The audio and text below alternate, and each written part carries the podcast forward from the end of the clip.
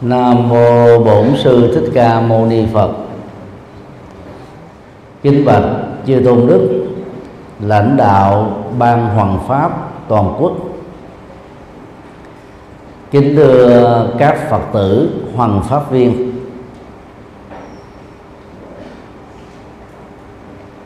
Từ ngày à, 6 đến 8 tháng 12 năm 2015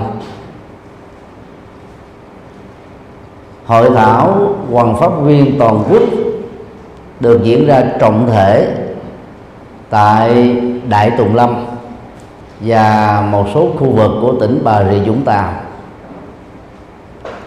Hội thảo lần này um, do sự phối hợp tổ chức của Ban Hoàng Pháp Trung ương, Giáo hội Phật giáo Việt Nam, Viện Nghiên cứu Tôn giáo và ban trị sự, giáo hội Phật giáo Việt Nam, tỉnh Bà Rịa Vũng Tàu theo chương trình tập huấn hoàng pháp viên, thì sáng hôm nay tại giảng đường chính của đại tùng lâm, chúng tôi à, được yêu cầu chia sẻ về đề tài phật giáo và môi trường mà hiện tại đó thì à, trên tay quý vị đã có à, bài viết của chúng tôi về chuyên đề này. Sáng hôm nay à, chúng tôi quyết định đổi đề tài. Và đề tài mới đó là hoàng pháp viên và phật hóa gia đình xã hội.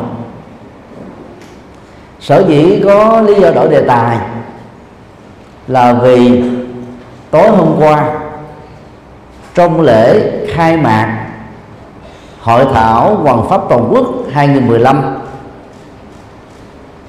Hòa thượng Thích Thiện Nhân, Chủ tịch Hội đồng trị sự Giáo hội Phật giáo Việt Nam, Trong bài huấn từ kết thúc ờ, lễ khai mạc, đề cập đến bốn phương diện mà theo hòa thượng, cần phải sớm khắc phục để ban hoàng pháp có cơ hội đóng góp nhiều hơn nữa trí tuệ nhằm góp phần phật hóa gia đình và xã hội.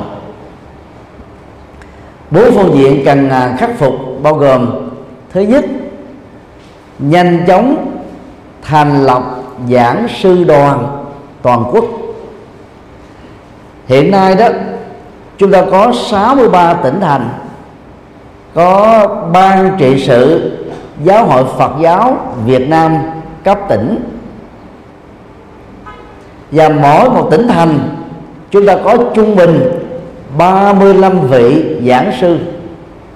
Ngoài ra, một số tỉnh thành lớn điểm mẫu như thành phố Hồ Chí Minh có giảng sư đoàn.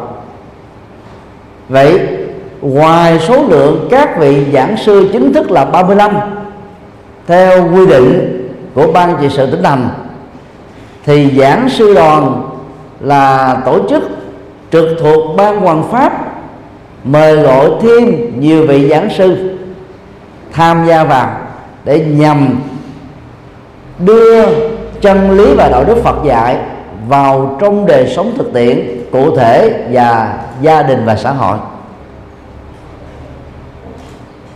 Nhưng mà cho đến thời điểm hiện nay, thì giảng sư đoàn cấp trung ương vẫn chưa thành lập xong. Điều hai, hoàng pháp viên cư sĩ đã được ban hoàng pháp chủ sướng và giáo hội Phật giáo Việt Nam Trung ương tán đồng, triển khai từ năm 2010 đến nay, sau 5 năm, chương trình đã được à, công bố.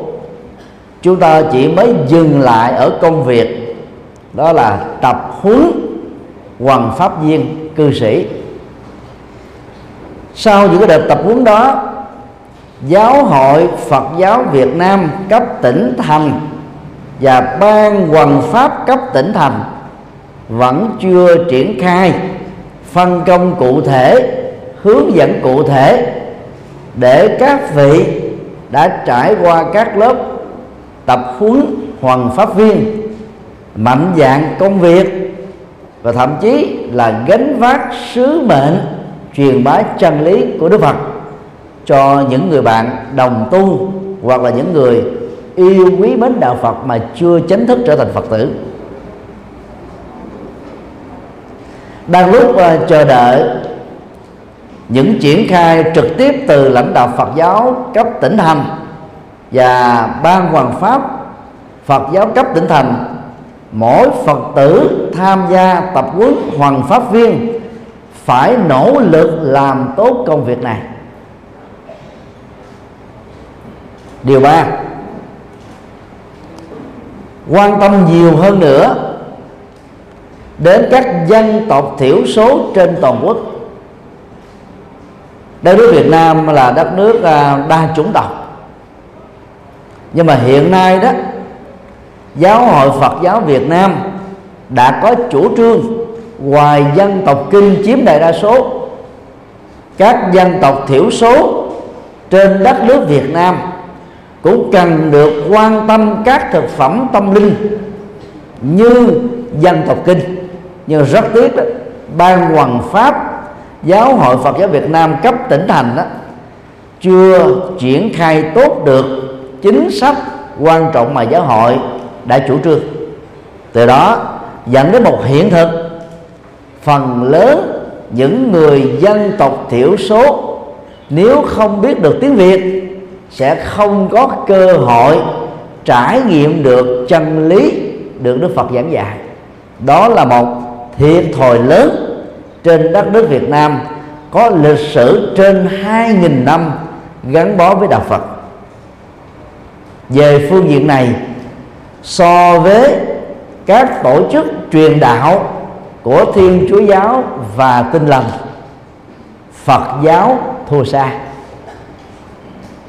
các hoàng các các uh, giáo lý viên của uh, đạo Kitô và đạo Tinh lành đó đi đến vùng sâu vùng xa vùng uh, Tây Nguyên để truyền bá phúc âm của họ bằng dân tộc thiểu số.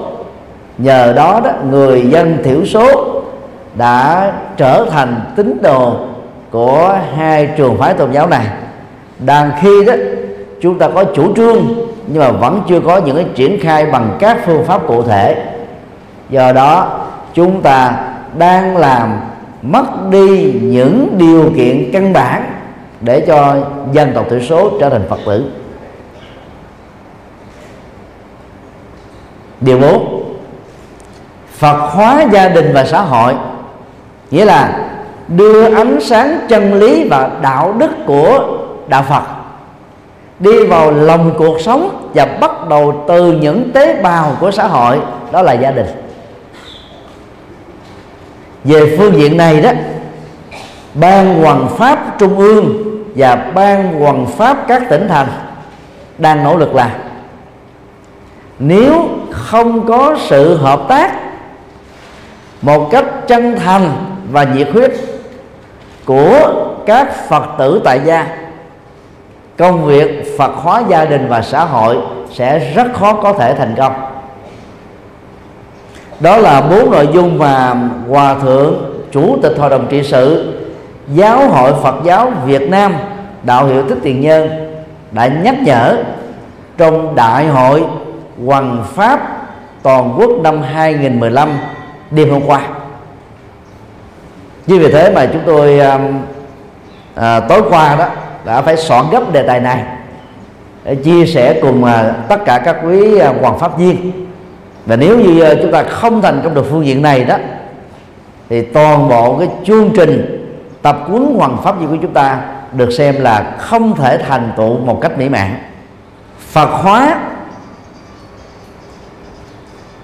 có nghĩa là làm thế nào để đưa chất Phật, chất giác ngộ, chất tâm linh tuệ giác của đạo Phật đi vào trong cuộc sống.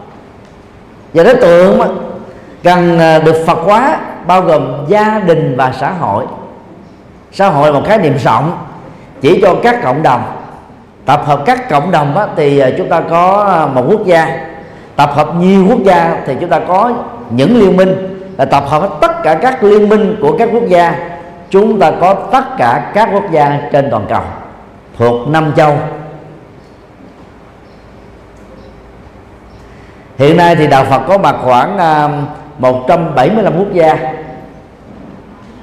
Phát triển chủ yếu vẫn là ở châu Á thôi. Sự có mặt của đạo Phật ở phương Tây.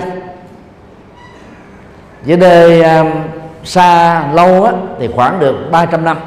Phần lớn á, là khoảng 150 năm trở lại. Do vì à, con đường truyền bá của Phật giáo một cách tự nhiên như là nước chảy xuống chỗ thấp. Do đó, số lượng người phương Tây theo đạo Phật đó vẫn còn quá ít. Ở nhiều nơi cái con số đó là không đáng kể.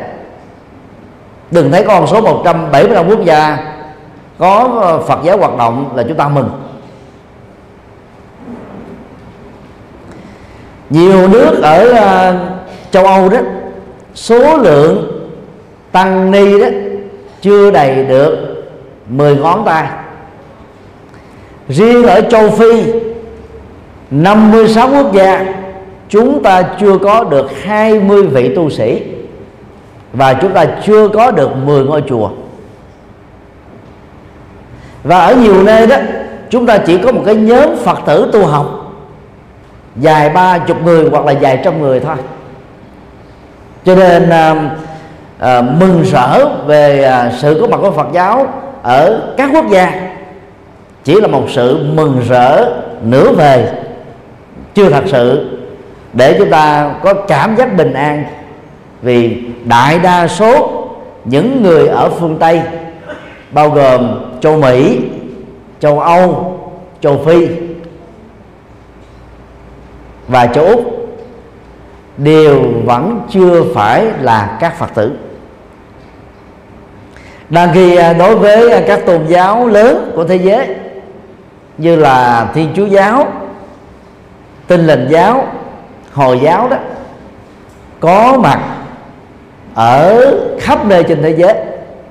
Ở châu Á, thì hiện nay Thiên Chúa giáo đã chiếm được khoảng gần 8% dân số của châu lục này. Mà dân số của châu Á là lớn nhất so với các châu đang khi đó cái thời gian mà Thiên Chúa giáo có mặt ở châu Á nó cũng na ná bằng cái thời gian mà Phật giáo có mặt ở châu Âu, châu Mỹ và châu Phi.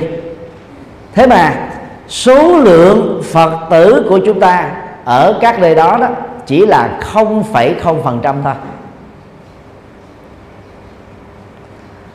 Hoa Kỳ à, có hai mươi mấy triệu dân có có hai trăm mấy chục triệu dân.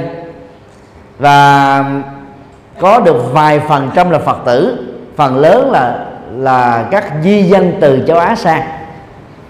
Thế còn người hoa kỳ gốc á, theo phật giáo mặc dù hiện nay là lớn nhất so với các quốc gia phương tây nhưng con số đó không đáng kể. Và tại úc châu hai mươi mấy triệu dân có 10% là Phật giáo. Thì cũng là những phật tử di dân châu á. Dân bản địa trở thành phật tử không phải là nhiều. Điểm ờ, cái số liệu nhỏ đó ra để chúng ta thấy là nhiệm vụ hoàn pháp của các vị tăng sĩ là chưa thành công.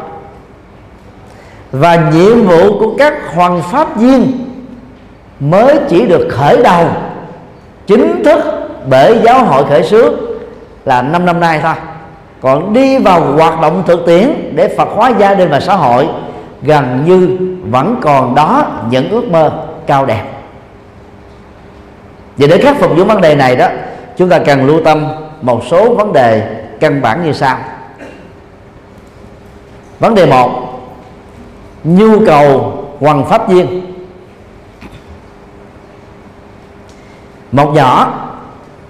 hoàn cảnh xã hội Việt Nam.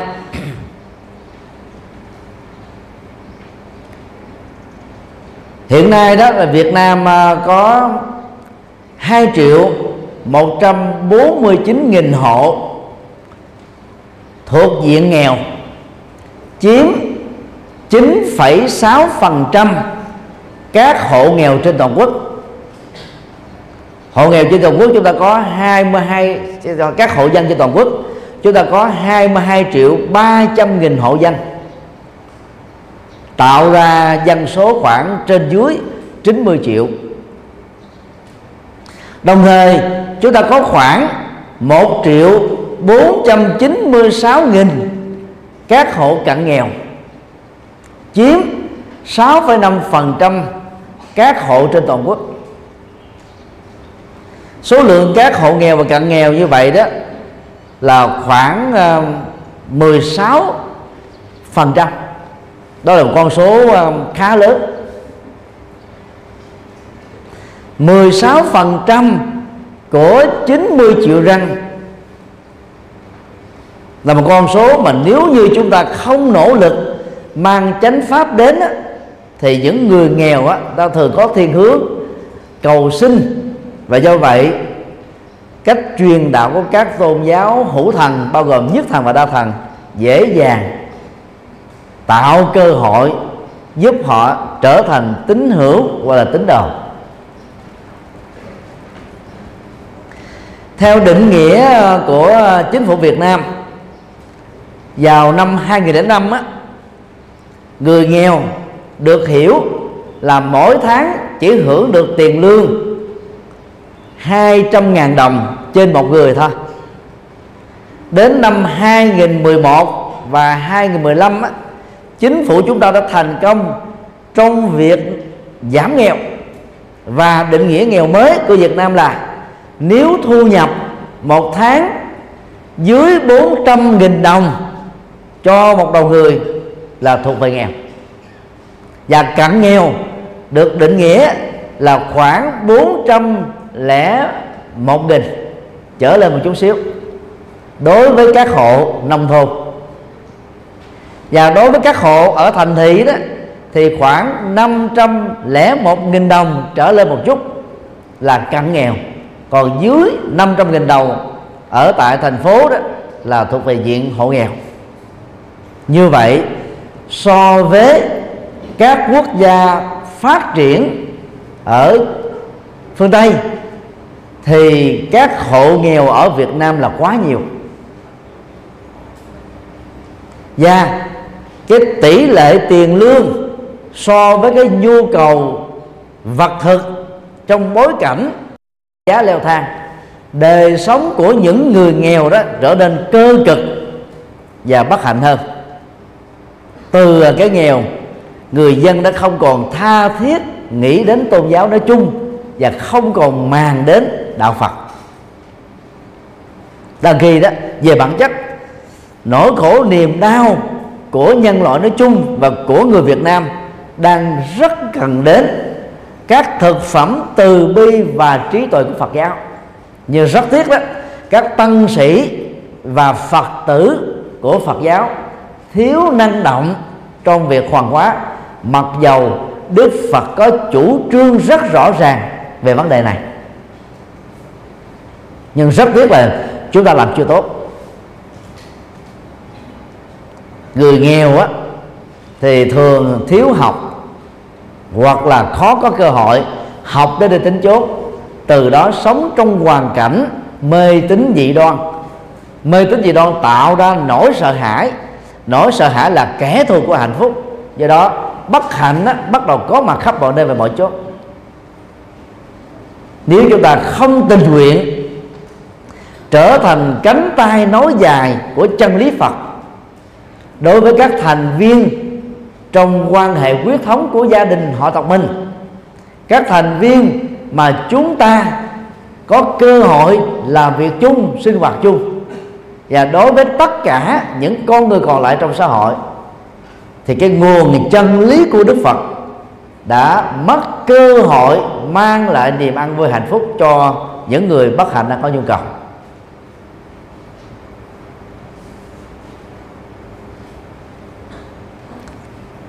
Một điều đáng nói hơn, xã hội Việt Nam hiện nay đang đối diện trước nạn suy thoái về đạo đức một cách rất là trầm trọng.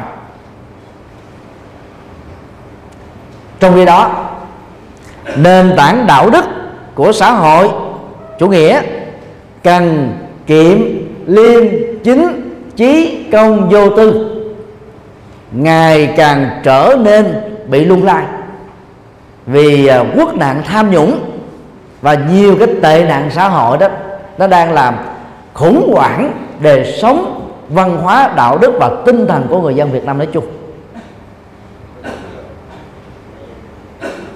Tội phạm tại Việt Nam được đánh giá là ngày càng trở nên nghiêm trọng hơn, ác độc hơn, tàn nhẫn hơn, vô nhân đạo hơn.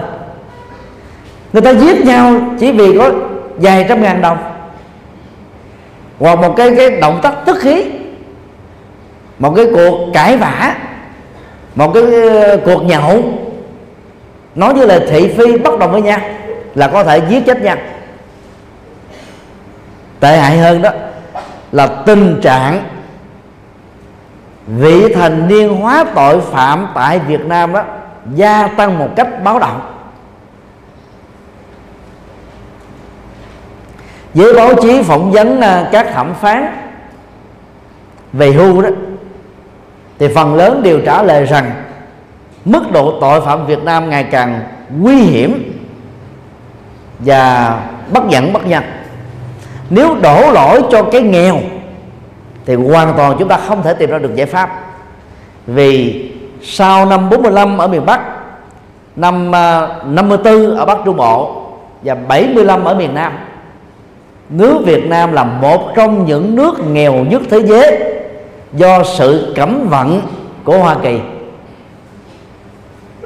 Đối với Việt Nam và do vì chúng ta vừa trải qua một cái cuộc uh, nội chiến mấy chục năm. Thời điểm đó đó tỷ lệ tội phạm ít hơn bây giờ. Và mức độ của tội phạm nó không nghiêm trọng như bây giờ sự trẻ hóa tội phạm đó, nó gần như là nó không đáng kể. Và bây giờ nền kinh tế chúng ta phát triển khá tốt. Chúng ta đã xóa đói được giảm nghèo. Nhưng tỷ lệ tội phạm và mức độ nghiêm trọng tội phạm ngày càng gia tăng. Cho nên cái nghèo không phải là nguyên nhân. Theo nghiên cứu riêng của chúng tôi đó, là do vì mấy chục năm trong giai đoạn xã hội chủ nghĩa, chúng ta đã bỏ quên môn đạo đức học trong nhà trường Việt Nam.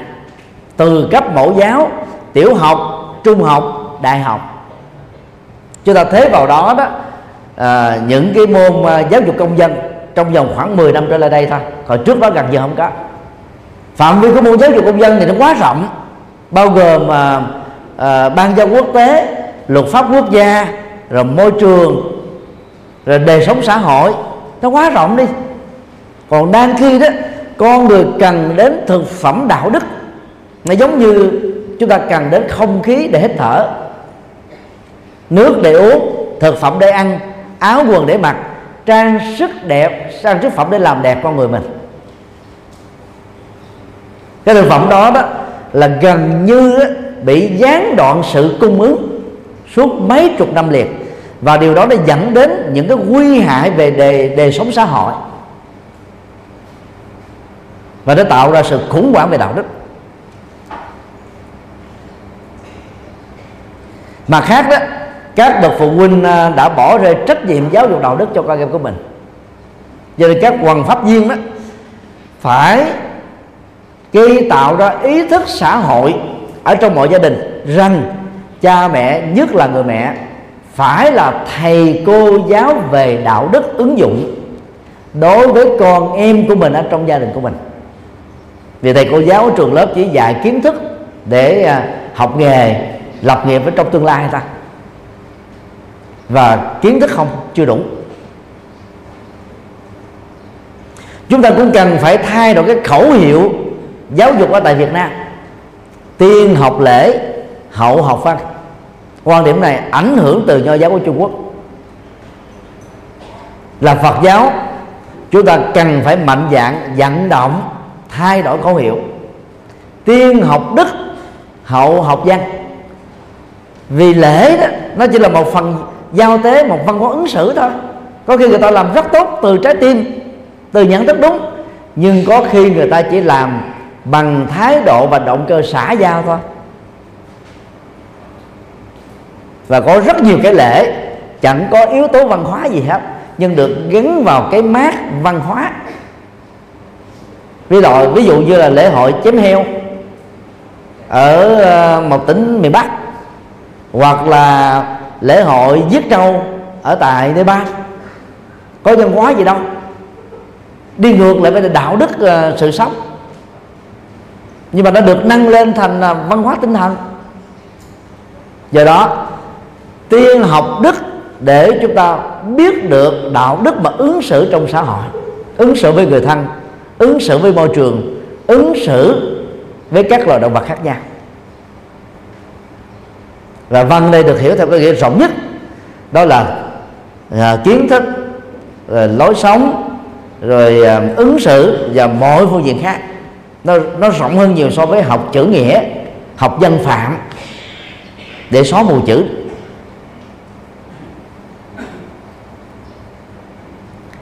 Những thách thức mà tất cả các nhà hoàng pháp, bao gồm tân sĩ và hoàng pháp viên, cư sĩ đó, đang đối diện đó là Việt Nam hiện nay đó, đối diện trước cái tiến trình hiện đại hóa và toàn cầu hóa về kinh tế, chính trị, xã hội, văn hóa, tôn giáo trên toàn thế giới cũng như là ở trong nước chúng ta.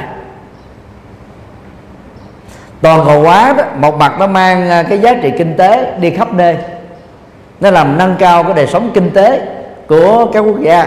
Nhưng mặt khác á, nó tạo ra một cái tương tác giữa các nền văn hóa. Và trong sự tương tác này đó nền văn hóa nào thiếu sự chuẩn bị để phòng hộ và giữ gìn chất liệu văn hóa gốc sẽ bị trận cuồng phong của nền văn hóa ngoại lai cuốn phân đi mất tiêu. Và Việt Nam hiện nay đang rơi vào cái tình trạng này chúng ta đang à, gọi là hướng đến cái hiện đại hóa. Và chúng ta lấy cái cái cái, cái hỗ trợ của toàn cầu hóa để phát triển kinh tế. Nhưng mặt khác đó chúng ta đang mất dần cái chỗ đứng về nền văn hóa gốc của Việt Nam. Trên mảnh đất Việt Nam thân yêu. Áo dài khăn đóng áo bà ba nón lá và những cái trang phục thuần túy Việt Nam. Nếu chúng ta xem lại những tấm phim và những bộ phim cách đây 70 năm trở về trước. Khắp các ngã phố, thành thị, thôn quê Việt Nam đều có. Nhưng bây giờ đó, chúng ta còn lại chưa được 5% và chúng ta đang bị tây phương hóa về trang phục này như vậy cái toàn cầu hóa này nó đã làm cho cái truyền thống văn hóa về y phục của Việt Nam bị mất dần chỗ đứng và cái cách mà người ta nhồi sọ chúng ta là muốn chứng minh rằng mình là người hiện đại thì phải thức thời. Thức thời thì phải sử dụng các cái mẫu mã thời trang. Còn những cái trang phục truyền thống là, là lạc hậu lỗi thời là thiếu trình độ thưởng thức. Từ đó đó người ta đã đã đã, đã kêu gọi lẫn nhau từ bỏ những cái trang phục gốc hết. Ấn Độ, Nepal, Bhutan, Tây Tạng, Tích Lan, Miến Điện là những quốc gia có ảnh hưởng từ Phật giáo và giữ được cái nền truyền thống dân hóa gốc của họ về mọi phương diện trong đó có văn hóa y phục. Đang khi Việt Nam chúng ta mất gốc rất nhanh cái đó nó có gốc rễ từ cái mặc cảm tự ti dân tộc. Và từ cái mặc cảm tự ti dân tộc đó chúng ta có khuynh hướng là xính ngoại và điều đó nó gây băng hoại cái nền truyền thống văn hóa gốc là một điều rất là đáng tiếc. Toàn cầu hóa cũng đã tạo cơ hội cho các tôn giáo ngoại lai có mặt khắp nơi trên đất nước Việt Nam theo chủ trương tự do tôn giáo và tín ngưỡng. Và nếu như chúng ta không có những nỗ lực để khắc phục đó, những cái yếu kém về phương pháp truyền bá chân lý và đạo đức của Đức Phật thì giàu cho chúng ta có động cơ tốt có nguyện vọng tốt chúng ta vẫn tạo ra rất nhiều các rào cản để những người yêu quý đạo Phật tiếp tục không có cơ hội để trở thành các phật tử.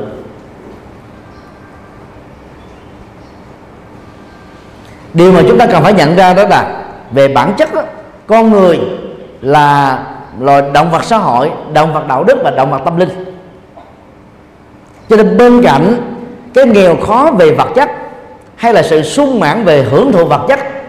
Con người hơn bao giờ hết có nhu cầu hưởng thụ văn hóa, đạo đức và đời sống tâm linh.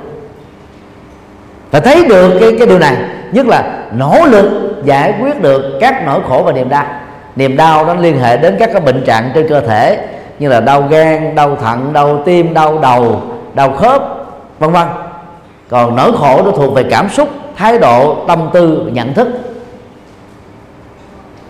Phật giáo ờ, có rất nhiều lời dạy trong kinh điển, từ văn hệ Bali cho đến ờ, văn ờ, hệ Sanskrit. Chỉ ra cho chúng ta rất nhiều các phương pháp để dứt điểm được nỗi khổ và niềm đau. Nhưng rất tiếc là chúng ta chưa ứng dụng và chưa truyền bá một cách triệt để để xây dựng một cõi nước bàn trên trần thế. Hai nhỏ, hoàn cảnh Phật giáo Việt Nam. Hiện nay đó chúng ta phải ghi nhận cái tác động của toàn cầu hóa mang theo chủ nghĩa hưởng thụ của phương Tây vào Việt Nam. Và các tăng ni và Phật tử Việt Nam đang bị những ảnh hưởng tiêu cực của chủ nghĩa hưởng thụ từ đó, một thiểu số trong các vị tăng sĩ đã bắt đầu rời xa lối sống ít muốn và và biết độ mà Đức Phật đã dạy. Một số à, tăng ni và chu truyền do thiếu làm chủ, thân và tâm, đã trở thành đối tượng bị truyền thông tại Việt Nam, tấn công rất mạnh mẽ trong vòng 3 năm qua từ năm 2012 cho đến năm 2015 này. Điều đó đó dẫn đến những hệ lụy rất lớn đó là phần lớn những người yêu quý mến đạo Phật bị khủng hoảng niềm tin tôn giáo. Và một số Phật tử thuần thành đó bắt đầu giảm niềm tin vào Phật giáo. Điều đó đó, đó đã ảnh hưởng rất lớn đến cái việc à, à, quan truyền chân lý và chánh pháp của Đức Phật vào trong cuộc đời điều tốt á, phần lớn người ta ít nhớ đến. Nhưng những cái thông tin xấu mang tính cách là cá nhân hay là thiểu số thì là bị người ta ám ảnh và nhớ rất dai rất rất già rất dở trong tâm của họ.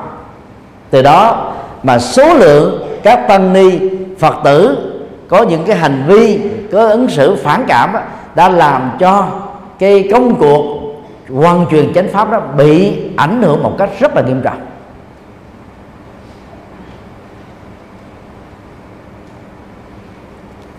Và trong bối cảnh đó đó, so với các tôn giáo còn lại, thì tăng ni Phật giáo Việt Nam bị tấn công nhiều nhất.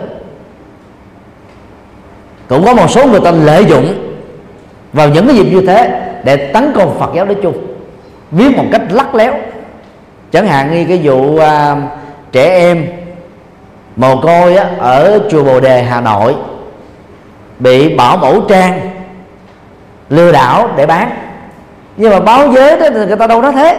Ta nói là chùa Bồ Đề bán trẻ em hoặc chùa Bồ Đề là trung gian môi giới bán trẻ em. Đó là cái cách mà đánh lận con đen mà. Và cái đó đó nói về về về về bản chất đạo đức đó là thiếu đạo đức trong truyền thông rất tiếc là nhiều chùa nhiều tăng ni không có kiến thức và luật pháp để thưa kiện những cái tổ chức uh, uh, truyền thông này. Vì những thông tin như thế nó làm cho người ta gần như là không còn muốn phát tâm đóng góp vào các cái cơ sở từ thiện của Phật giáo nói chung và cô như viện nói riêng.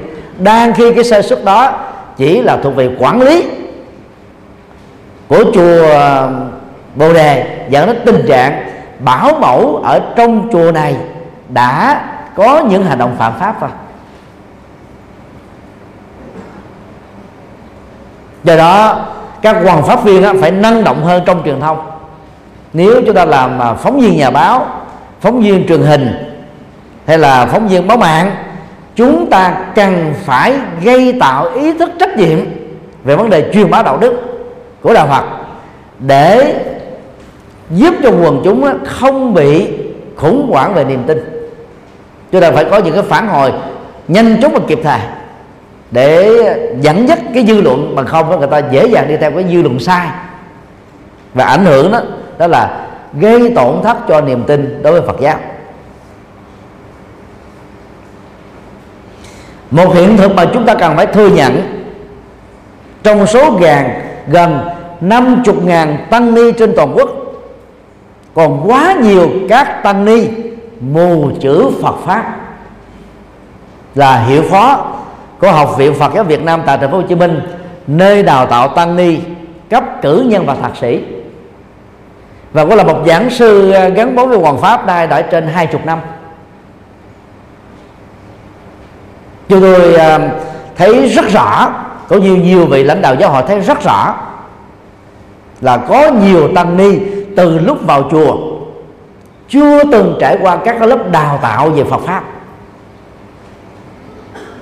Và suốt một kiếp người trong đề tu đó, nhiều tăng ni chỉ đọc có cái nghi thức tụng niệm thôi. Trong đó chỉ chứa đừng có vài ba bài kinh tín ngưỡng. Hoàn toàn không hiểu chi về thế giới quan Phật giáo, nhân sinh quan Phật giáo, xã hội quan Phật giáo, đạo đức quan Phật giáo và giải thoát luận Phật giáo là cái gì thì làm sao mà có kiến thức để hướng dẫn cho các Phật tử tại gia được? Trong 13 ban ngành viện trung ương của giáo hội Phật giáo Việt Nam ban hoàng pháp là một trong những ban hoạt động khá mạnh. Và đại hội của ban hoàng pháp đó, hàng năm hoặc hai năm một lần đó, ít nhất là có từ một ngàn hai cho đến một ngàn rưỡi tăng ni thuộc ngành hoàng pháp trên toàn quốc hội tụ về để học hỏi kinh nghiệm và cam kết với nhau hoàn truyền chân lý của Đức Phật. Còn hội nghị của các ban ngành còn lại đó thì số lượng rất nhỏ. Trên toàn quốc chúng ta có khoảng 16.000 ngôi chùa. Nhưng mà hiện nay đó thì gần như chúng ta có chưa đầy 10% các ngôi chùa có thuyết giảng Phật pháp cho Phật tử tại gia. Và điều này đấy dẫn đến một cái hệ lụy lớn là đại đa số Phật tử tại gia của Phật giáo bị mù chữ Phật pháp từ lúc mới vào chùa. Khi à, tăng ni bị mù chữ Phật pháp, dẫn đến tình trạng Phật tử bị mù chữ Phật pháp thì làm sao chúng ta có thể giới thiệu Phật pháp cho những người chưa có đạo? Hay là chỉ mới có cái thiện cảm yêu quý mến đạo Phật mà chưa chính thức là Phật tử? Chúng ta phải thừa nhận là hiện nay đó, các chùa phần lớn không có sách giáo khoa về Phật pháp, không có các lớp giáo lý về Phật pháp, không có thuyết giảng Phật giáo ứng dụng giáo hội thiếu quá nhiều các quan pháp viên. Sau 5 năm chủ trương chúng ta có đào tạo trong một thời gian ngắn hạn thì nó không thấm béo vào đâu. Nhưng ứng dụng vào trong xã hội thực tiễn á, thì nó vẫn còn một cái khoảng cách quá lớn. Và nếu như chúng ta không khắc phục tình trạng này thì Phật giáo sẽ ngày càng bị suy giảm dân số trên toàn quốc Việt Nam. Đó là điều rất là đáng đau lòng chúng ta cũng cần phải ghi nhận đó, là cái phương cách truyền đạo chân lý và đạo đức Phật giáo của tăng ni tại Việt Nam là có vấn đề. Tức là nó chưa đáp ứng được cái um, cái nhu cầu tu học đa dạng và phong phú của mọi thành phần người Việt Nam. Hiện nay chúng ta bị ảnh hưởng quá nhiều trong cách thức truyền đạo. Các trường Phật học trên toàn quốc ảnh hưởng cái nền Phật học của Trung Quốc đó, gần như đến đến bảy tám phần trăm. Hiện nay đó cái nghi thức tụng niệm của Phật giáo phần lớn trên toàn quốc đó, là âm Hán Việt và nhập cản gần như nguyên si nghi thức tụng niệm của Phật giáo Trung Quốc. Áo tràng mà tăng ni đang mặc các Phật tử đang mặc áo giặt khách áo cà sa mà tăng ni Phật tử Bắc Tông tại Việt Nam đang mặc có gốc rễ từ Trung Quốc các tượng Phật được thờ trong các chùa có phong cách mỹ thuật của Trung Quốc thậm chí là nhập cả nguyên si từ Trung Quốc. Chúng ta có quá ít các yếu tố của Phật giáo Việt Nam. Và do đó đó truyền bá đạo Phật cho người Việt Nam mà lấy nền tảng của văn hóa Trung Quốc đó, được xem là sai phương pháp. Và cũng bằng cách thức làm đạo này đó chúng ta chưa có làm cho mỗi thành phần trong xã Việt Nam bao gồm giới chính trị giới kinh doanh giới trí thức giới trẻ tha thiết hướng về Phật giáo. Hiện nay đó thì Phật giáo chúng ta chỉ mới đón nhận được giới bình dân thôi. Phần lớn là tuổi trung niên và là chị em phụ nữ. Đang đi đạo Phật đó về bản chất là trí tuệ. Nhưng mà số lượng người đi chùa đó chỉ là chị em phụ nữ không. So với hồi giáo một tôn giáo được à, phần lớn ta đánh giá là cuồng tín giới trẻ họ đi đền thờ mosque của họ đông hơn trung niên và giới già. Và đại đa số người nam là những người đi đến những cái đền thờ của họ. Trong các tôn giáo khác, giới trẻ rất mạnh, nhưng mà giới trẻ của Phật giáo rất yếu. Là bởi vì cái cách thức làm đạo chúng ta nó không phù hợp với cái khẩu vị của những thành phần vừa nêu. Cho nên làm đạo đặt nặng về vấn đề tín ngưỡng quá nhiều. Cho nên nó chỉ đáp ứng được với bình dân thôi mà với bình dân là gì? Họ khổ đau nhiều quá, cho nên họ kỳ vọng những cái tha lực, những cái mầu nhiệm để giải quyết, để vượt qua được nỗi khổ niềm đau. Hoặc ít nhất đó là để an ủi chính mình. Nếu chúng ta không mạnh dạng thừa nhận cái cái lỗ hổng này và thay đổi cái cách thức làm đạo, thì chúng ta sẽ tình nguyện cúng dường đất nước Việt Nam này không đốt nhang cho các tôn giáo khác và điều đó không phải là lời hăm dọa. Nó là một lời cảnh báo ở mức độ là báo động đỏ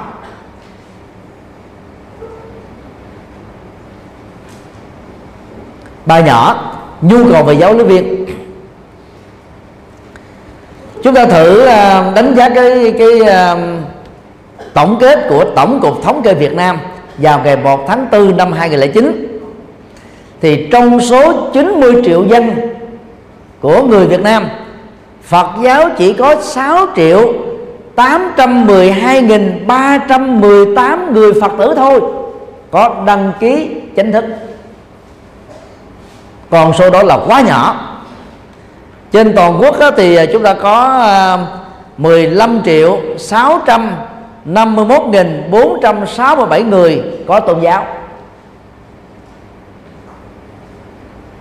Như vậy đó khoảng 85% dân số trên toàn quốc chưa có đạo hay còn gọi là theo đạo thờ ông bà.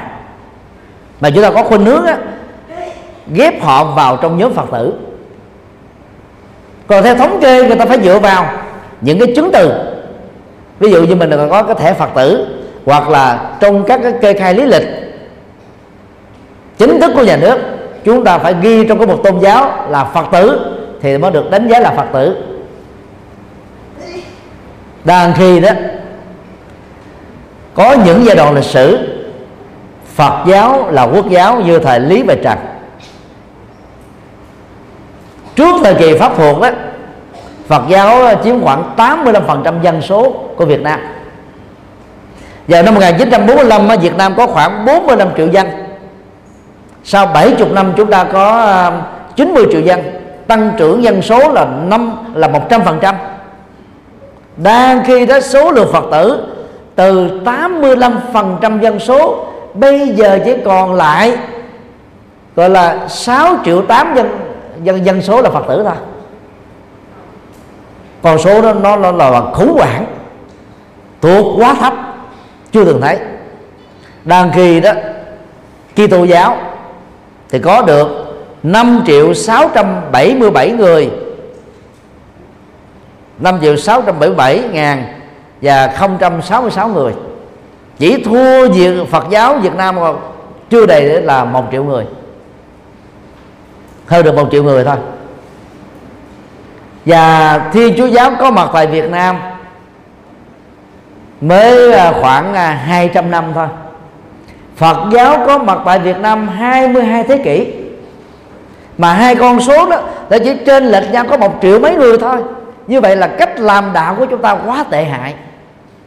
Đang khi nền chân lý và minh triết của Phật giáo quá cao siêu nhưng rất tiếc á, nằm trong tay của những người nông dân.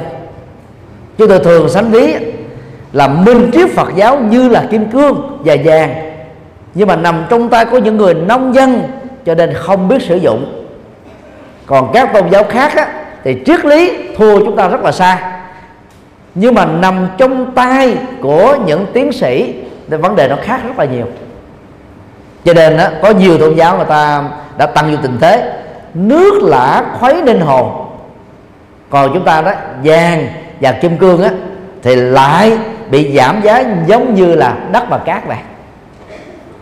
Về điều đó thể hiện sự thiếu trách nhiệm của tăng ni và phật tử trên toàn nước việt nam.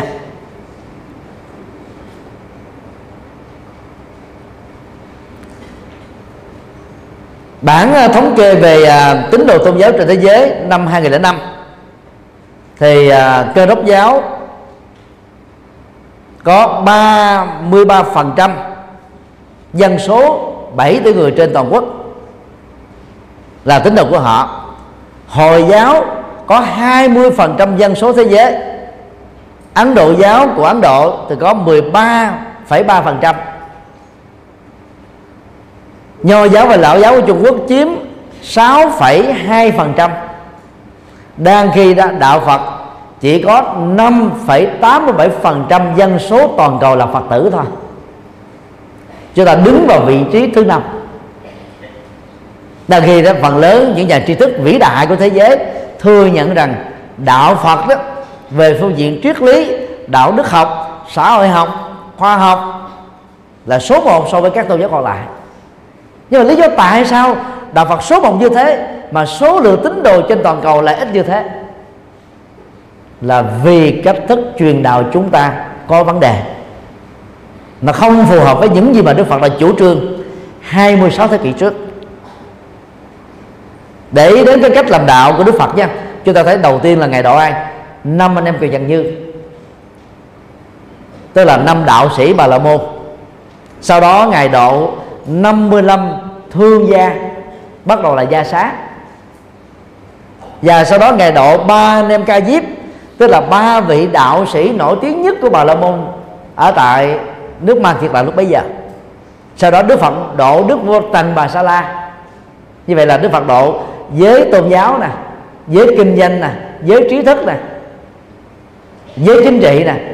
Rồi đức phật mới hoàn truyền chánh pháp cho giới bình dân vì chúng ta nên nhớ rằng là giới bình dân á, sẽ là những người tùy thuận và hưởng theo giới chính trị giới kinh doanh và giới trí thức. Nếu chúng ta nắm được ba thành phần chốt buôn của xã hội như vừa nêu thì chúng ta sẽ có toàn bộ đại đa số quần chúng đi theo.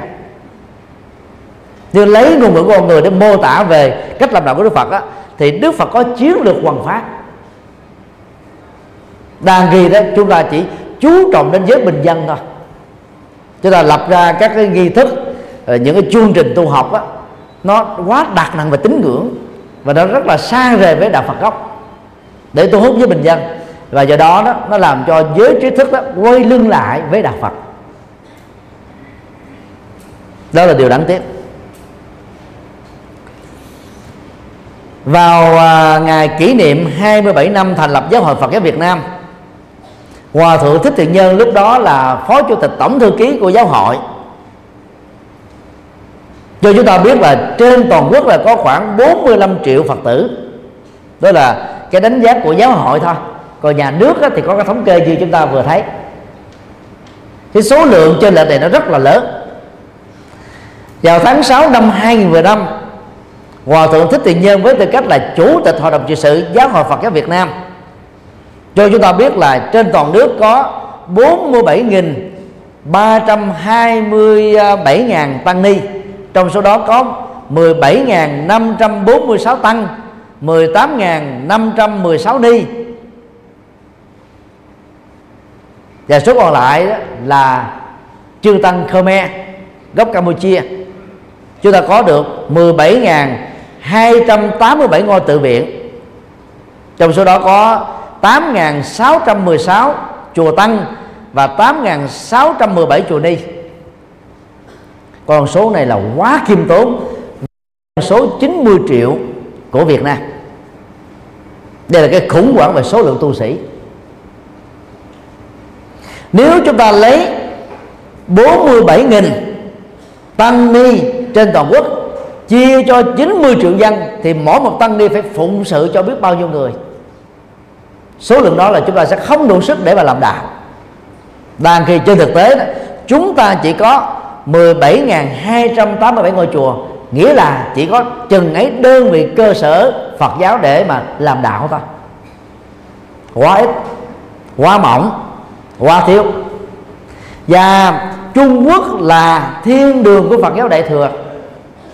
Bây giờ cũng có khoảng 50 ngàn tăng ni tu học thôi một quốc gia có một tỷ ba dân số đứng đầu trên toàn thế giới mà chỉ có 50 ngàn tăng ni tu học. Như vậy chúng ta tự đặt câu hỏi tại sao nền chân lý của đạo Phật cao siêu như thế đạo Phật đại thừa nhập thế năng động như thế mà rút cuộc á, Trung Quốc chỉ có 50 ngàn tăng ni và Việt Nam chỉ có 47 ngàn tăng ni thôi.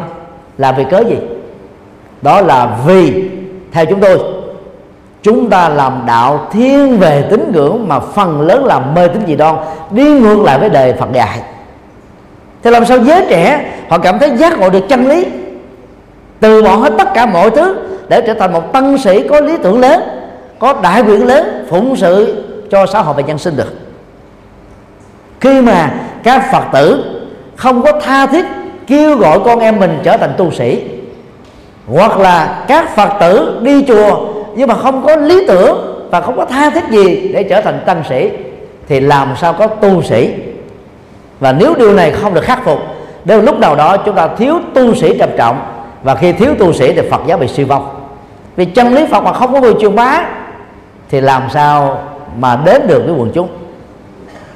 Cho nên đó, trong lúc mà chờ đợi những cái chính sách cải cách của giáo hội để cho cái số lượng tăng sĩ ngày càng gia tăng thì mỗi phật tử tại gia phải là một hoàng pháp viên tức là mình học lớp 2 có thể chia sẻ Phật pháp cho người học lớp 1 mình học lớp 9 có thể chia sẻ Phật pháp cho người học lớp 8 đừng nghĩ đó là cái công việc của các vị tăng ni. Hễ là Phật tử, tức là chúng ta là con cái của Đức Phật, chúng ta phải truyền bá chân lý của Đức Phật. Bắt đầu trước nhất là từ trong cái gia đình của mỗi người. Còn là theo đánh giá chung chung đó, ngoài xã hội đó là Việt Nam có khoảng 80 cho đến 90 phần trăm quần chúng có thiên hướng về Phật giáo. Đó là ta dựa vào cái đạo thờ ông bà. Đạo thờ ông bà là thờ cha kính mẹ lánh ác làm lành. Và đạo Phật đó thì nó có xã hội học. Thì trong xã hội Phật giáo thì nó có cái cái học thuyết là nhớ ơn và đền ơn.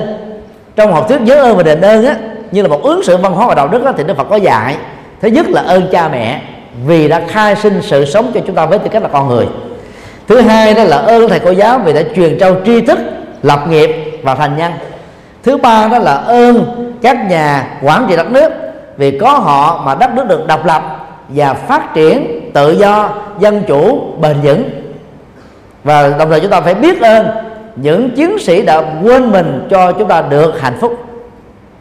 Và ơn đồng loại, tức là những người làm các lĩnh vực ngành nghề khác nhau nhờ đó nó tạo ra giá trị giao quán trong xã hội. Như vậy, đạo ông bà đó nó có cái yếu tố phù hợp với thuyết tứ ân ở trong Phật giáo về phương diện xã hội học. Chính vì thế mà người ta có khuynh hướng cho rằng hễ ai là những người theo đạo thợ bà, tức họ là Phật tử đó là chúng ta tự góp họ, gom họ vào trong cái loại hình Phật tử thôi. Chứ còn về phương diện thống kê, cái đó không thể chấp nhận được. Như vậy, ít nhất hiện nay là còn khoảng 80 cho đến 85% dân số theo đạo thờ ông bà. Có nghĩa là họ yêu quý với đạo Phật, nhưng chưa phải là Phật tử. Và nhiệm vụ của các Phật tử là phải làm thế nào cho họ trở thành Phật tử.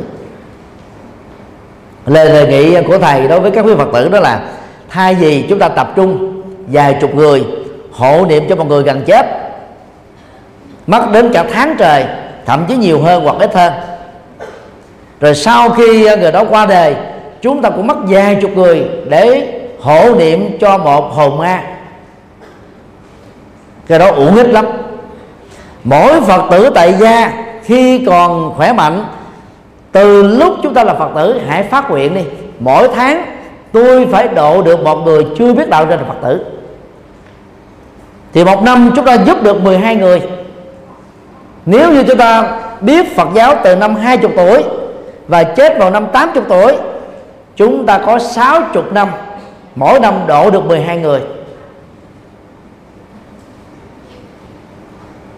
Cho đó là công đức vô lượng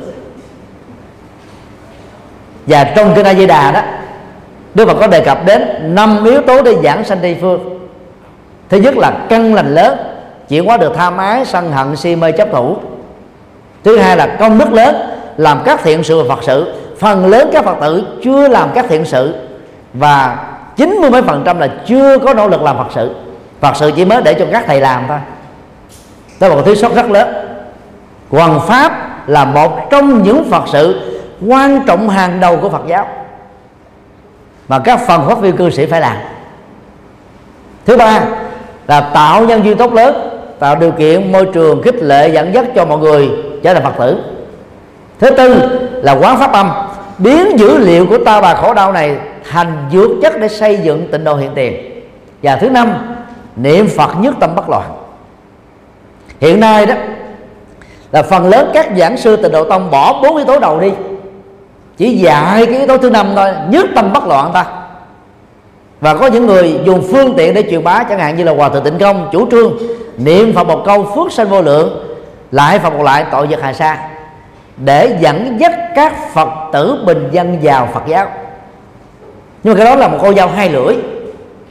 Vì nhiều người mê tín từ lúc mới là phật tử mà. Người ta đâu cần phải tu, không cần phải làm phật sự, không cần phải chịu mất chân lý chỉ cần niệm phật một ngày, trong tham dự khóa tu thôi, xài vài chục kiếp chưa hết cái phước báo và công đức. Và cái đó là đại họa cho phật giáo. Niệm phật thì chúng ta có được cái tâm bình an, chứ chẳng có phước gì. Chúng ta phải nhớ như thế. Niệm phật là cách để đạt được chánh niệm, mà chánh niệm thì tâm mình được bình an. Thế thôi. Thần chú cũng vậy chẳng có phép màu gì trong thần chú. Thần chú giống như cây cột mà con trâu đó, được cột với nó thì sẽ đi lòng vòng cái cột đó chứ không có dẫm đạp lên lúa màng của người. Và thần chú cũng là một phương tiện để đạt được chánh niệm. Chúng ta đừng đừng có, gọi là cương điệu báo vai trò của niệm phật và trì chú. Chúng ta cần phải niệm phật để tâm mình được bình an. Thế thôi còn muốn làm công đức thì chúng ta phải làm thiện sự và phật sự. Phật sự quan trọng nhất như vừa nói chính là hoàng pháp. Không có gì có thể hơn được. Nếu dựa vào kinh a di đà phật tử nào mà chưa hội đủ được năm điều vừa nêu không thể nào giảng sanh tây phương được. Còn trung quốc á, thì dễ dời ra hạ thấp đạo phật xuống và cho rằng là gì? Đế nghiệp giảng sinh bằng tha lực của các đức phật. Cái đó là không có thật. Chúng ta phải nên nhớ, khi còn là tỳ kheo pháp tạng, đức phật a di đà của tiền thân đó, phát nguyện, niệm ngày 10 hiệu là giảng sanh tây phương. Lúc đó, tỳ kheo pháp tạng là một phàm tăng. Khi thành phật a di đà thì phật a di đà cũng giống như phật thích ca và bao nhiêu đức phật khác phải truyền đạo bằng tứ thánh đế. Tức là phân tích nhân quả để giải quyết khổ đau, chứ không thể là truyền đạo bằng cái cái ước nguyện được. Phải nhớ điều đó nhiều tăng ni truyền bá đạo không nắm vững được vấn đề này, cho nên giải thích rất là sai lệch. Chỉ cần niệm phật thôi là đủ hết mọi công đức. Nếu như thế là sự thật đó, thì đức phật suốt 45 năm theo à, nguyên thủy và 49 năm theo đại thừa, giảng khoảng 30 ngàn bài kinh làm gì cho mệt. Quý vị và tử nghĩ phải phải đúng vậy không?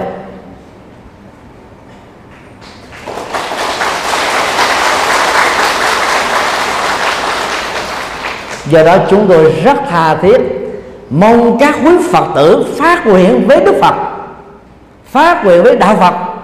Con tên đó, tuổi đó, cư trú tại đó, cảm thấy rất sung sướng và hạnh phúc kể từ khi làm phật tử. Con nghĩ rằng con không thể trải nghiệm cái hạnh phúc này cho riêng mình. Còn phát nguyện chia sẻ các hạnh phúc cao thượng đó cho người thân huyết thống, cho bạn bè, cho đối tác cho những người dân và thậm chí cho kẻ thù. Chúng ta phải phát nguyện mạnh như thế để chúng ta trở thành các hoàng pháp viên thích thực trong đời. Nếu quý vị thấy điều đó là có thể làm được, dân trong trọng của ta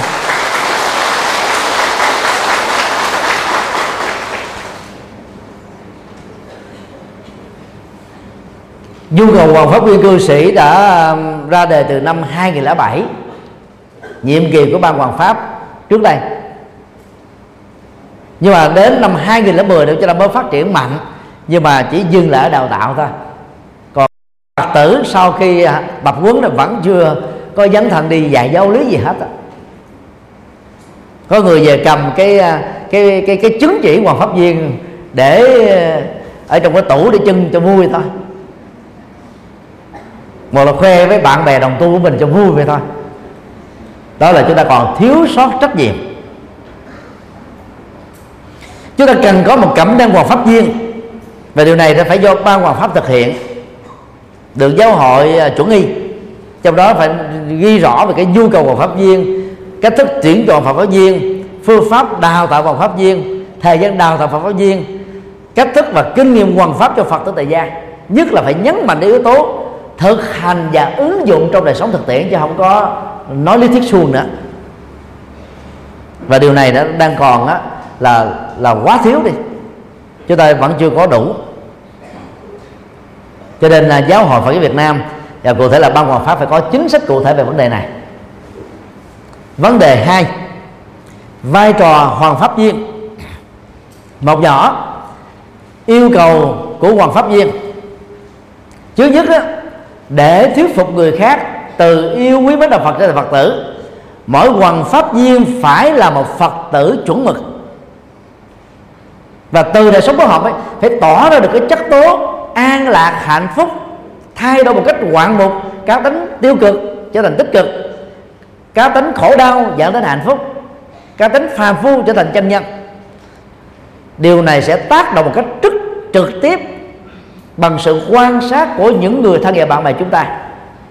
Từ đó đó họ dễ dàng noi theo tấm gương của phật tử tường thành để trở thành các phật tử ở hiện tại và trong tương lai cho nên đó phật pháp viên cư sĩ phải là những người trưởng thành về nhân cách, đạo đức, có hạnh phúc và thành công, có tinh thần phục vụ cao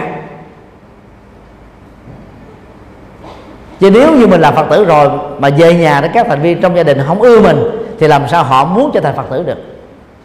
Cho nên phải nhớ cái cái cái tác dụng tâm lý này, cái ảnh hưởng lây lan tâm lý này, để chúng ta phải nỗ lực lột được cái xác phạm của mình hành động phàm, thói quen phàm, mang niềm vui, hạnh phúc nụ cười, có trách nhiệm hơn với vợ chồng, con cái, người thân. Chứ nhiều phật tử nha tới từ khi tham gia một vài pháp tu của mật tông hoặc là tịnh độ tông hay thiền tông, về nhà chúng ta bỏ hết trách nhiệm gia đình. Chúng ta nghĩ rằng chúng ta tiến bộ. Có nhiều người cực đoan hơn, bỏ luôn công việc làm ăn, nghĩ mình đã tiến bộ cao rồi. Từ đó đó, các ông chồng và những người thân đó chúng ta trở nên mặc cảm với đức phật và đạo phật trước đây mình ít chăm sóc gia đình, bây giờ là phật tử chúng ta phải chăm sóc gia đình nhiều hơn, làm cho gia đình được hạnh phúc hơn, thành công hơn. Thì gia đình tự động trở thành phật tử thôi. Hoàng pháp viên về nguyên tắc phải nắm vững được chân lý và đức phật dạy trong ba kho tàng kinh điển. Đó là kinh luật và luận. Mình à, đi truyền bá chân lý đức phật mà mình không nắm vững thì làm sao mà giải thích gì cho ai, hướng dẫn cho ai được? Cho nên á, ngoài những buổi tập huấn, các phật tử hoàng pháp viên phải theo học các lớp gia giáo về giáo lý. Mà phần lớn ở các chùa đều có, nhất là ở các tỉnh thành lớn. Trong trường hợp quý vị ở những nơi mà không có lớp giáo lý, thì các quý vị có thể vào trang web của học viện Phật giáo Việt Nam, viết là v b bò u chấm e d u chấm vn thì ở cái mục cử nhân đào tạo từ xa, quý vị sẽ học được các môn Phật pháp từ vỡ lòng đến nâng cao. Học tại nhà thôi hiện nay cái khóa cử nhân đào tạo từ xa đó đã đào tạo được là trên một ngàn các phật tử rồi, có bằng cử nhân rồi. Chúng ta có thể tự học và chúng ta nên vào các trang web Phật giáo để học Phật pháp. Nếu quý vị thích nghe giảng thì vào uh, trang uh, chùa giác hội com có đầy đủ đại tạng kinh. Là kinh điển Phật giáo được thực hiện bằng âm thanh hóa. Đây là ấn bản đầu tiên mà chúng tôi đã nỗ lực làm từ năm 2006 đến giờ. Vừa nghe kinh mà vừa có thể làm được các công việc gia đình. Rất là thuận lợi ở trong đó nó còn có 3.500 bài giảng về các cái loại chủ đề khác nhau của chúng tôi trong vòng 13 năm qua. Có hơn 100 album nhạc Phật giáo. Còn nếu quý vị muốn uh, nghiên cứu uh, về Phật học với hình thức văn bản thì vào trong trang web đạo Phật ngày com của chúng tôi. Nó có đến mấy trăm quyển Phật học trong đó mấy chục ngàn bài nghiên cứu về Phật giáo. Và ra có nhiều trang web tương tự như là thư viện hoa sen chấm ọt con đường giải thoát, vân vân. Ngoài ra thì chùa giác còn còn có trang web phật âm com. Nơi tập hợp trên ba chục ngàn các video pháp thoại của gần 100 tăng ni trong nước và nước ngoài. Phim ảnh Phật giáo, âm nhạc Phật giáo. Đây là trang âm thanh lớn nhất của cộng đồng Phật giáo trên thế giới và là trang lớn nhất của cộng đồng Phật giáo Việt Nam quý vị có thể vào đó để mà chọn lựa các vị giảng sư mà mình yêu quý, để nghe và học Phật pháp, để nâng cao cái trình độ Phật học của mình và trở thành các vị hoàng pháp viên một cách hữu hiệu. Mục đích của hoàng pháp là khai sáng chân lý của Đức Phật đối với nhân sinh, giúp cho họ khép lại khổ đau, mở ra hạnh phúc trên nền tảng giáo dục chân lý của Phật. Và để làm được điều đó đó, thì mỗi hoàng pháp viên phải là các phật tử thực hành. Thì vì mình có thực hành nó có thay đổi. Phải thấy được cái giá trị màu nhiễm Phật pháp thì chúng ta mới mạnh dạng đi truyền bá nó. Còn nếu như chúng ta không có những cái thay đổi tích cực, chúng ta sẽ bị khiên cưỡng hoặc là gượng ép. Làm tình nguyện xuân phong đó một thời gian rồi chúng ta cũng bỏ cuộc nửa chừng thôi. Ở phương tây đó, nhiều sinh viên à, trước khi đi làm họ tình nguyện đi vào các nước châu á những nước nghèo. Trở thành à, là giáo lý viên. 3 tháng 6 tháng trước khi đi vào các quốc gia đó đó họ còn học tiếng bản ngữ nữa. Còn phật tử chúng ta đó nào là uh, tu tập từ bi nào đi trên con đường bồ tát đạo nào là vô ngã vị tha. Nhưng mà đi vào đời sống thực tiễn thì chúng ta chưa có gì hết đó. chúng ta nói quá nhiều nhưng mà làm quá ít. Là bởi vì chúng ta thiếu phần thực hành một cách nghiêm túc. Những đức tính cao quý của Phật và Bồ Tát để chúng ta sở hữu được các cái nhân cách vĩ đại đó. Hai nhỏ tuyển chọn và đào tạo. Muốn có một lực lượng hoàn pháp viên hùng hậu, làm được các công việc hoàn pháp như các tu sĩ Phật giáo. Giáo hội Phật giáo Việt Nam và ban hoàn pháp trung ương cũng như là các tỉnh thành cần tuyển chọn người có phương pháp đại đức lệ minh à, trong phần à, mc đó mời gọi các phật tử đeo thẻ hoàng pháp viên. Còn các phật tử không đeo thẻ hoàng pháp viên á, thì qua giảng đường ở bên cạnh nơi mà có một à, vị giảng sư khác đang giảng về Phật pháp ứng dụng. Còn hoàng pháp viên á, là do các ban hoàng pháp ở 63 tỉnh thành tuyển chọn và đề cử chúng ta về đây để học. Học á, để chúng ta làm đạo chứ là phải trở nên năng động hơn.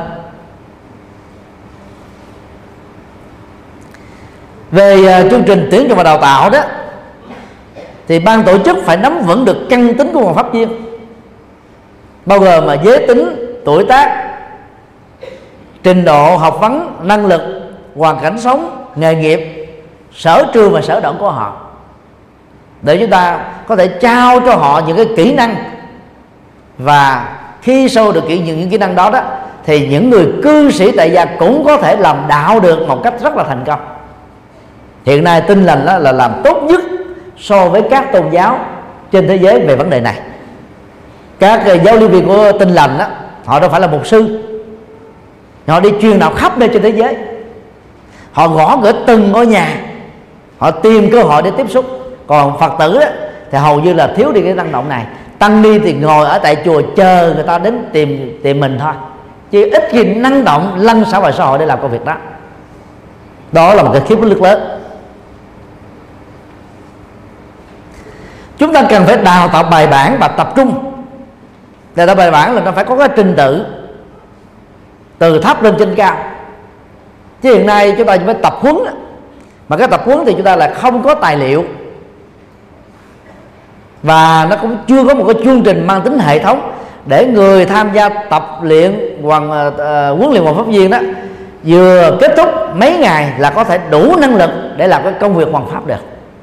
Cho đang đang thiếu những cái chiến lược và cái kỹ năng đó.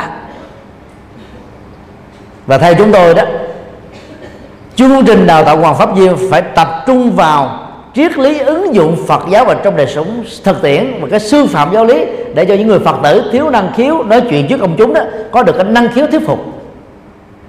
Cho nên đang thiếu quá nhiều những cái chương trình như thế này.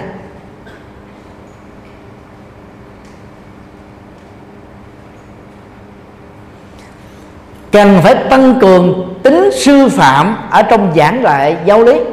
Hiện nay đó, nhiều tăng ni đó có bằng cấp nhưng mà không khắc phục về cái cái sư phạm hoàng pháp cho nên nó nói ra nhiều người ta trở nên buồn ngủ. Nó mất hiệu quả. Giáo án kỹ thuật số là một trong những phương tiện giúp cho người học đó, dễ tập trung. Họ có thể ghi chép được. Và nếu mình nói mà không có cái cái cái giáo án hay là không có sách giáo khoa cũng không có cái giáo án kỹ thuật số đó thì người ta có thể nghe lỗ tai trước rồi qua tay, tay sau mất tiêu rồi như vậy ai không có năng khiếu nói trước công chúng thì cần phải khắc phục bằng giáo án kỹ thuật số để làm cho quần chúng nghe đó có thể nhớ được và nhớ được, có thể ứng dụng được. Bài nhỏ, vai trò của hoàng pháp viên cần là so sánh với thi chúa giáo về lĩnh vực này, bốn thập niên trước trở về trước á kỳ tô giáo cho rằng đó giáo lý là để dạy cho các em thôi và nội dung dạy của họ nó có ba đó là tin xin và chịu. Tin đó là tin vào thượng đế và kinh thánh. Tin đó là xin đó là xin ờ, à, đức chúa ban ơn phúc. Và chịu là chấp nhận những cái gì mà chúa đã sắp đặt và an bài. Đứng từ góc độ tôn giáo khác thì tôi cho rằng là đây là cái cách giáo dục nhồi sọ từ lúc còn ở trong bụng mẹ nhất là những cái lớp mẫu giáo cho nên lớn lên đó, giàu có học cái gì đó cao hơn đi nữa người ta cũng rất khó có thể bỏ được đạo Kitô giáo. Ta ghi đó Phật giáo bỏ hoàn toàn cái mặt trận giáo dục trẻ em ở tuổi tuổi thơ. Những gì mà được học ở tuổi à, à, mẫu giáo đó nó sẽ trở thành hệ quy chiếu dẫn dắt soi đường dẫn lối chúng ta định hướng sống của chúng ta trong tương lai. Chúng ta có quá ít các cái trường mẫu giáo Phật giáo cho nên các Phật tử mà làm về giáo dục hay làm về kinh tế đó, nên đầu tư về mẫu giáo Phật giáo trên toàn quốc. Trước năm 1975 giáo hội Phật giáo Việt Nam thống nhất có 158 trường trung học bồ đề trên toàn quốc. Chùa giác ngộ, nơi chúng tôi làm trụ trì từ năm 92 là một trong những cơ sở giáo dục bồ đề. Và lúc đó, nay chúng ta là mất hoàn toàn rồi. Chùa giác ngộ là nơi còn lại duy nhất không giao cho nhà nước thôi còn 157 cơ sở giáo dục của Phật giáo là hiến cạnh hiến tặng cho nhà nước khác. Và bây giờ là chúng ta không có những cái trường tư thuộc Phật giáo trên toàn quốc. Và điều này đó, thế sẽ dẫn đến tình trạng là mất dần dân số Phật tử. Vì con em Phật tử khi mà đưa vào các trường mẫu giáo nên mà có các ma sơ và các giảng viên, giáo viên là những người theo tin, thiên chúa giáo và tin lành giáo, thì số lượng phật tử chúng ta sẽ bị giảm dần thôi. Đó là một hiện thực mà chúng ta không thể không quan tâm. Ngoài ra thì cái giáo giáo lý của thiên chúa giáo ta dạy về à, à, dọn mình rước lễ thêm sức. Như gần đây đó thì thiên giáo đã có cái cách tăng thay đổi quan điểm. Giáo lý là dành cho người lớn để góp phần phúc âm hóa hướng dẫn cách truyền đạo cho những tín đồ. Người ta đã đi trước Phật giáo mình là bốn thập niên bây giờ người ta bây giờ phật giáo mình mới vươn mình đó là thức giấc từ một cái giấc ngủ dài. Bàn quan vô tư trước cái, cái sự suy giảm về dân số phật tử trên toàn nước việt nam.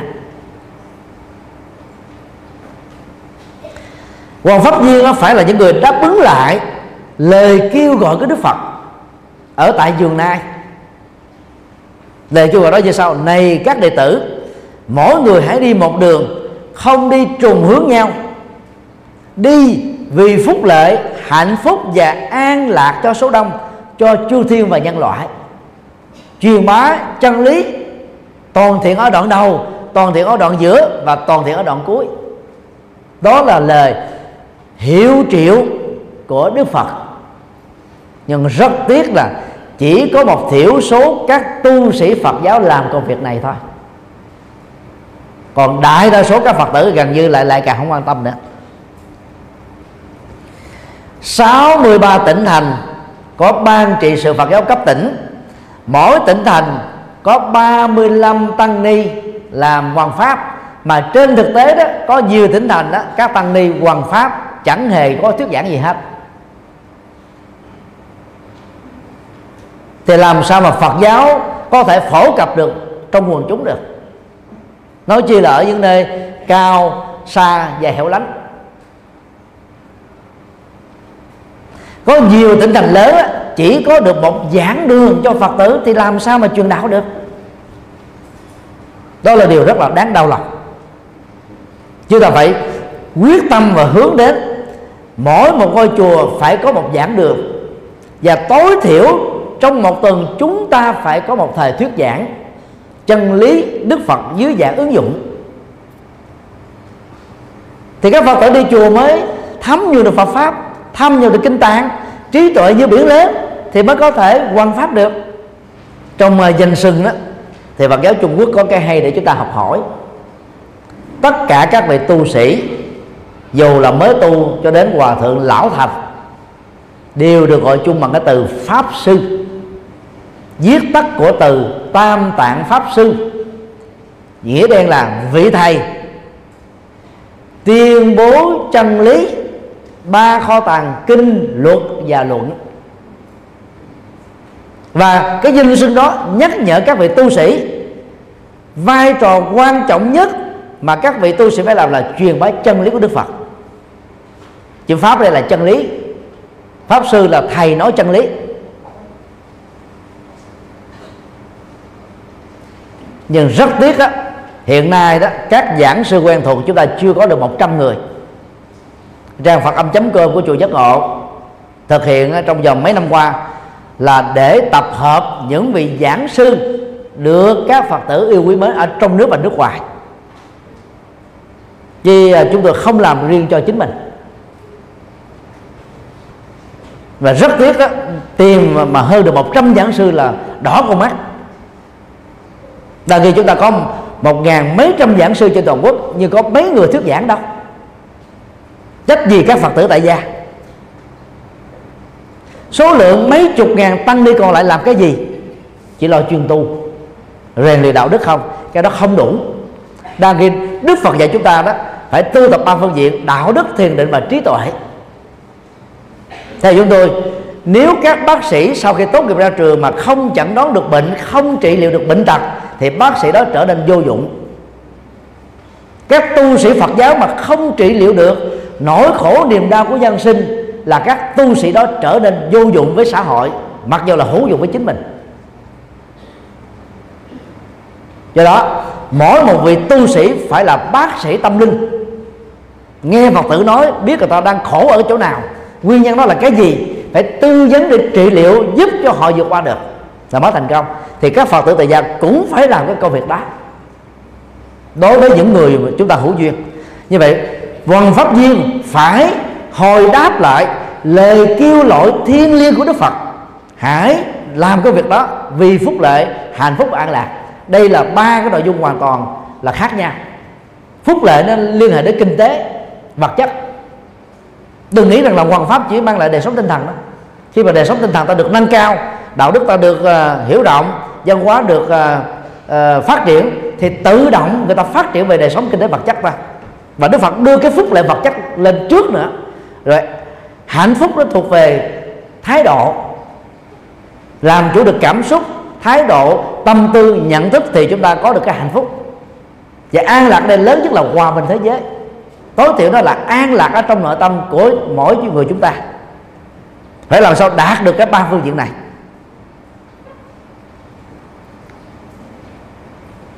Do vậy, các hoàng pháp viên không nên cho phép mình đứng ngoài công cuộc hoàn truyền chân lý và đạo đức của Phật giáo. Nhiều Phật tử tại gia nói rằng là tôi chỉ có trách nhiệm đi chùa, tham gia vào các cái khóa lễ. Nói như thế là chỉ có một phần, đó là chúng ta vẫn còn là Phật tử ngoài cổng chùa. Còn là Phật tử, chúng ta phải hoàn truyền Phật pháp.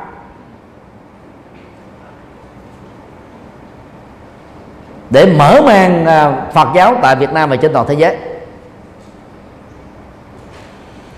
Hoàng pháp viên là những đội quân hộ pháp đi đầu và tiên phong trong việc Phật hóa gia đình và xã hội. Như vậy, cái phong trào Phật hóa gia đình và xã hội thành công không là phải lệ thuộc vào Phật tử đại gia. Số lượng tăng ni Việt Nam chúng ta hiện nay chỉ có 47 ngàn người 47 ngàn thôi.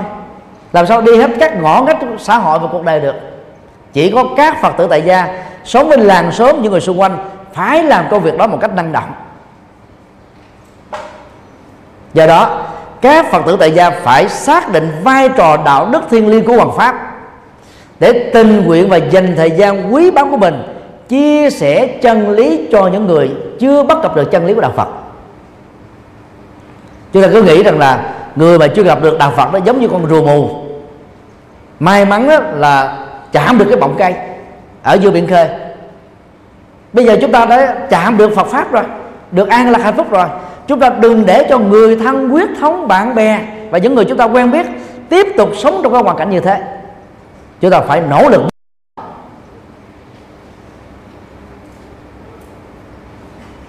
Và các phật tử phải xem uh, uh, cái sứ mệnh hoàng pháp là thiêng liêng để phát tâm làm tình nguyện làm xung phong làm khi làm công việc này thì các hoàng pháp viên đó được giáo hội, đặc biệt là ban hoàng pháp cấp tỉnh thành hoặc là trung ương, trao cho sứ mệnh làm công tác khải mê và khai ngộ, mở mang tâm trí.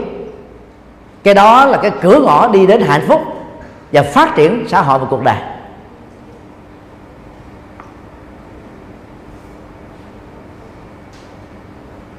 Những nguồn phát nguyên phải ý thức rằng là không chỉ là phật tử, tôi sống cần phải có bổn phận trước giáo hội và trước cuộc sống của chúng tôi. Dầu chúng ta cũng là những phật tử giữa đời thường, trong gia đình và ngoài xã hội, nhưng các hoàng pháp viên phải là các phật tử có sứ mệnh truyền bá thông điệp từ bi và trí tuệ của đức phật cho nhân sinh. Trong lịch sử, gần đây nhé, chúng ta có à, bác sĩ tâm minh là đình thám ở huế chúng ta có à, cư sĩ lão thành võ định cường. Chúng ta có cư sĩ lão thành à, tống hồ cầm. Hai vị à, sau này đó là bạn thân của trưởng lão hòa thượng thích minh châu khi còn là cư sĩ. Và ba vị đó, đó đã nỗ lực thành lập ra hệ thống gia đình phật tử. Và phát triển đó khá mạnh ở miền trung. Đó là những vị cư sĩ à, có đạo đức lớn có trí tuệ lớn. Riêng bác sĩ tâm linh đình thám đó là thầy dạy học của các hòa thượng lãnh đạo giáo hội hiện nay, bao gồm hòa thượng trí quang, hòa thượng trí thủ, hòa thượng trí tịnh, hòa thượng trí minh, hòa thượng tiện hoa, hòa thượng tiện hòa.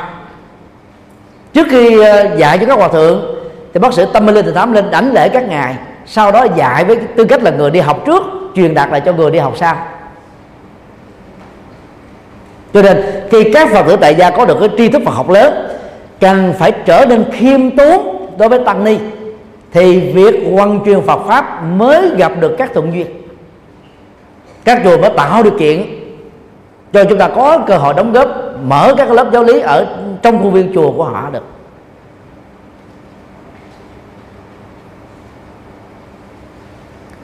Nhiệm vụ các giáo giáo viên đó là phải chia sẻ chân lý, giảng dạy Phật pháp dẫn dắt nhân sinh.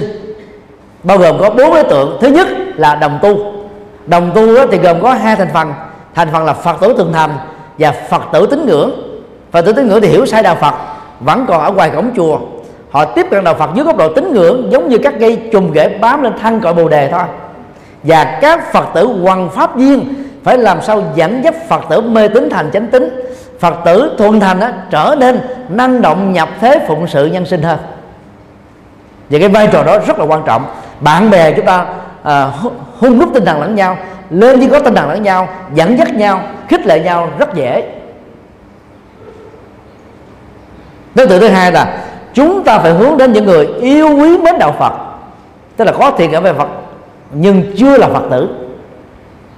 Đây là khái niệm mà chúng tôi sử dụng để chỉ cho những người trước đây đã ảnh hưởng cái nền triết học Mark Lenin xem á, tôn giáo là thuốc viện trong đó có đạo Phật.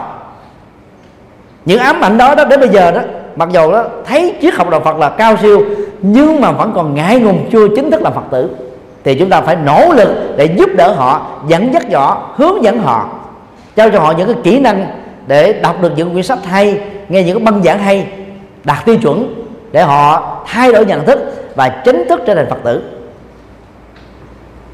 Đối tượng thứ ba là những người vô thần tức là không có đạo nào hết.